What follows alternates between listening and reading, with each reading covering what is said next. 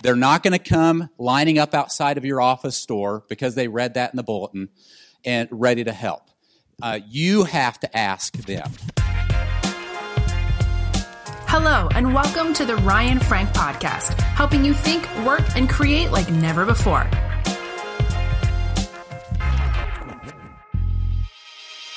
A sign of good health in any ministry is when there is fresh, um, there's, there are fresh people coming into the system, new volunteers.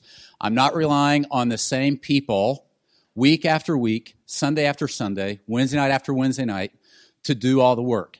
We are shouldering the work between many people, and new people are constantly coming uh, into onto the team. Uh, well, Ryan, people don't sign up to help me at my church. Well, here's the thing they're not going to sign up to help you at your church, right? They're not. Um, that's why um, I, wrote, I, wrote, a whole chapter in the volunteer code on recruiting is a relational thing, and you can't rely on a clipboard. You can't rely on somebody to respond to an announcement in the bulletin or an announcement on the pre service screens up front. Uh, you, they're not going to come lining up outside of your office door because they read that in the bulletin and ready to help. Uh, you have to ask them, right? You have to ask them. Um, and, and here's the good news. Good news is whether you're at a small church, and we, I know we've got some small churches represented here, or whether you're at a big church, I know we've got some big, larger multi-site churches represented here today. Here's the deal. Whether you're a small church or a big church, you still have to recruit one person at a time. One person at a time. I have a friend that works at Lakewood Church, that small little church that Joel Osteen pastors, and he's been there forever. He's the pastor of ministries. He oversees a lot of responsibilities. And about two years ago, Beth and I were down there eating with him, and I said, Craig, tell me, with all of these ministries and all of these thousands of volunteers, how do you recruit them? And he said, we recruit them one at a time. One at a time.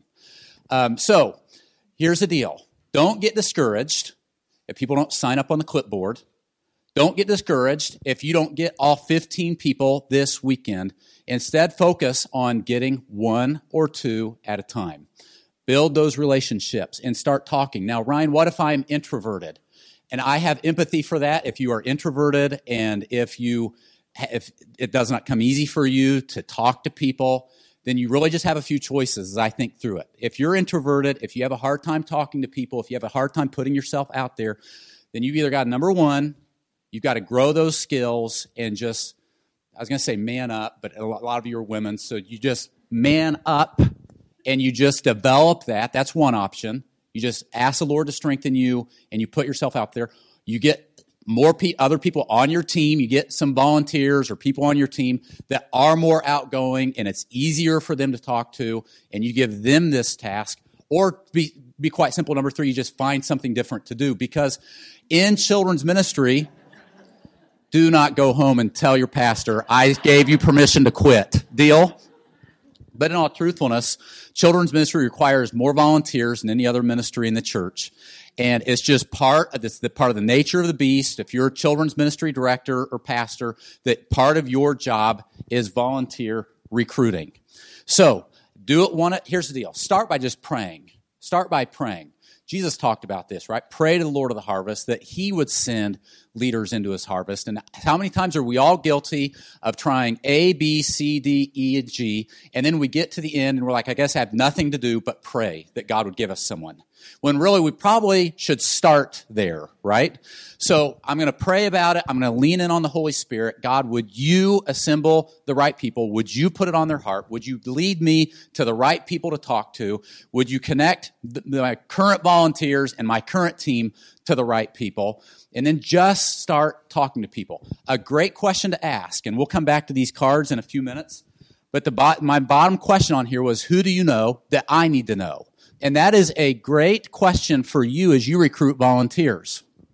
Who do you know that I need to know? Because your volunteers know people that you don't know, or you may know them. Maybe you're a smaller church and you're th- you know everybody, but they have relationships or relational equity with people that you may not have relationships with or relational equity with. And so if you can say, who do you know that I need to know? Or who do you think This is a great tip. We talked about this last week on a webinar about VBS recruiting for the summer because it's brutal to recruit people in the summer. I get that. So you go to your people that worked last summer and you say, who do you know that I need to know?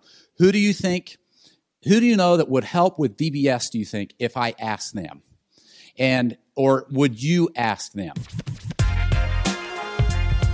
This episode of the Ryan Frank podcast has ended, but be sure to subscribe for more productivity and life hacks to help you stay on the leading edge. And if you like what you heard, please rate this podcast with five stars. Thanks so much and talk to you next time.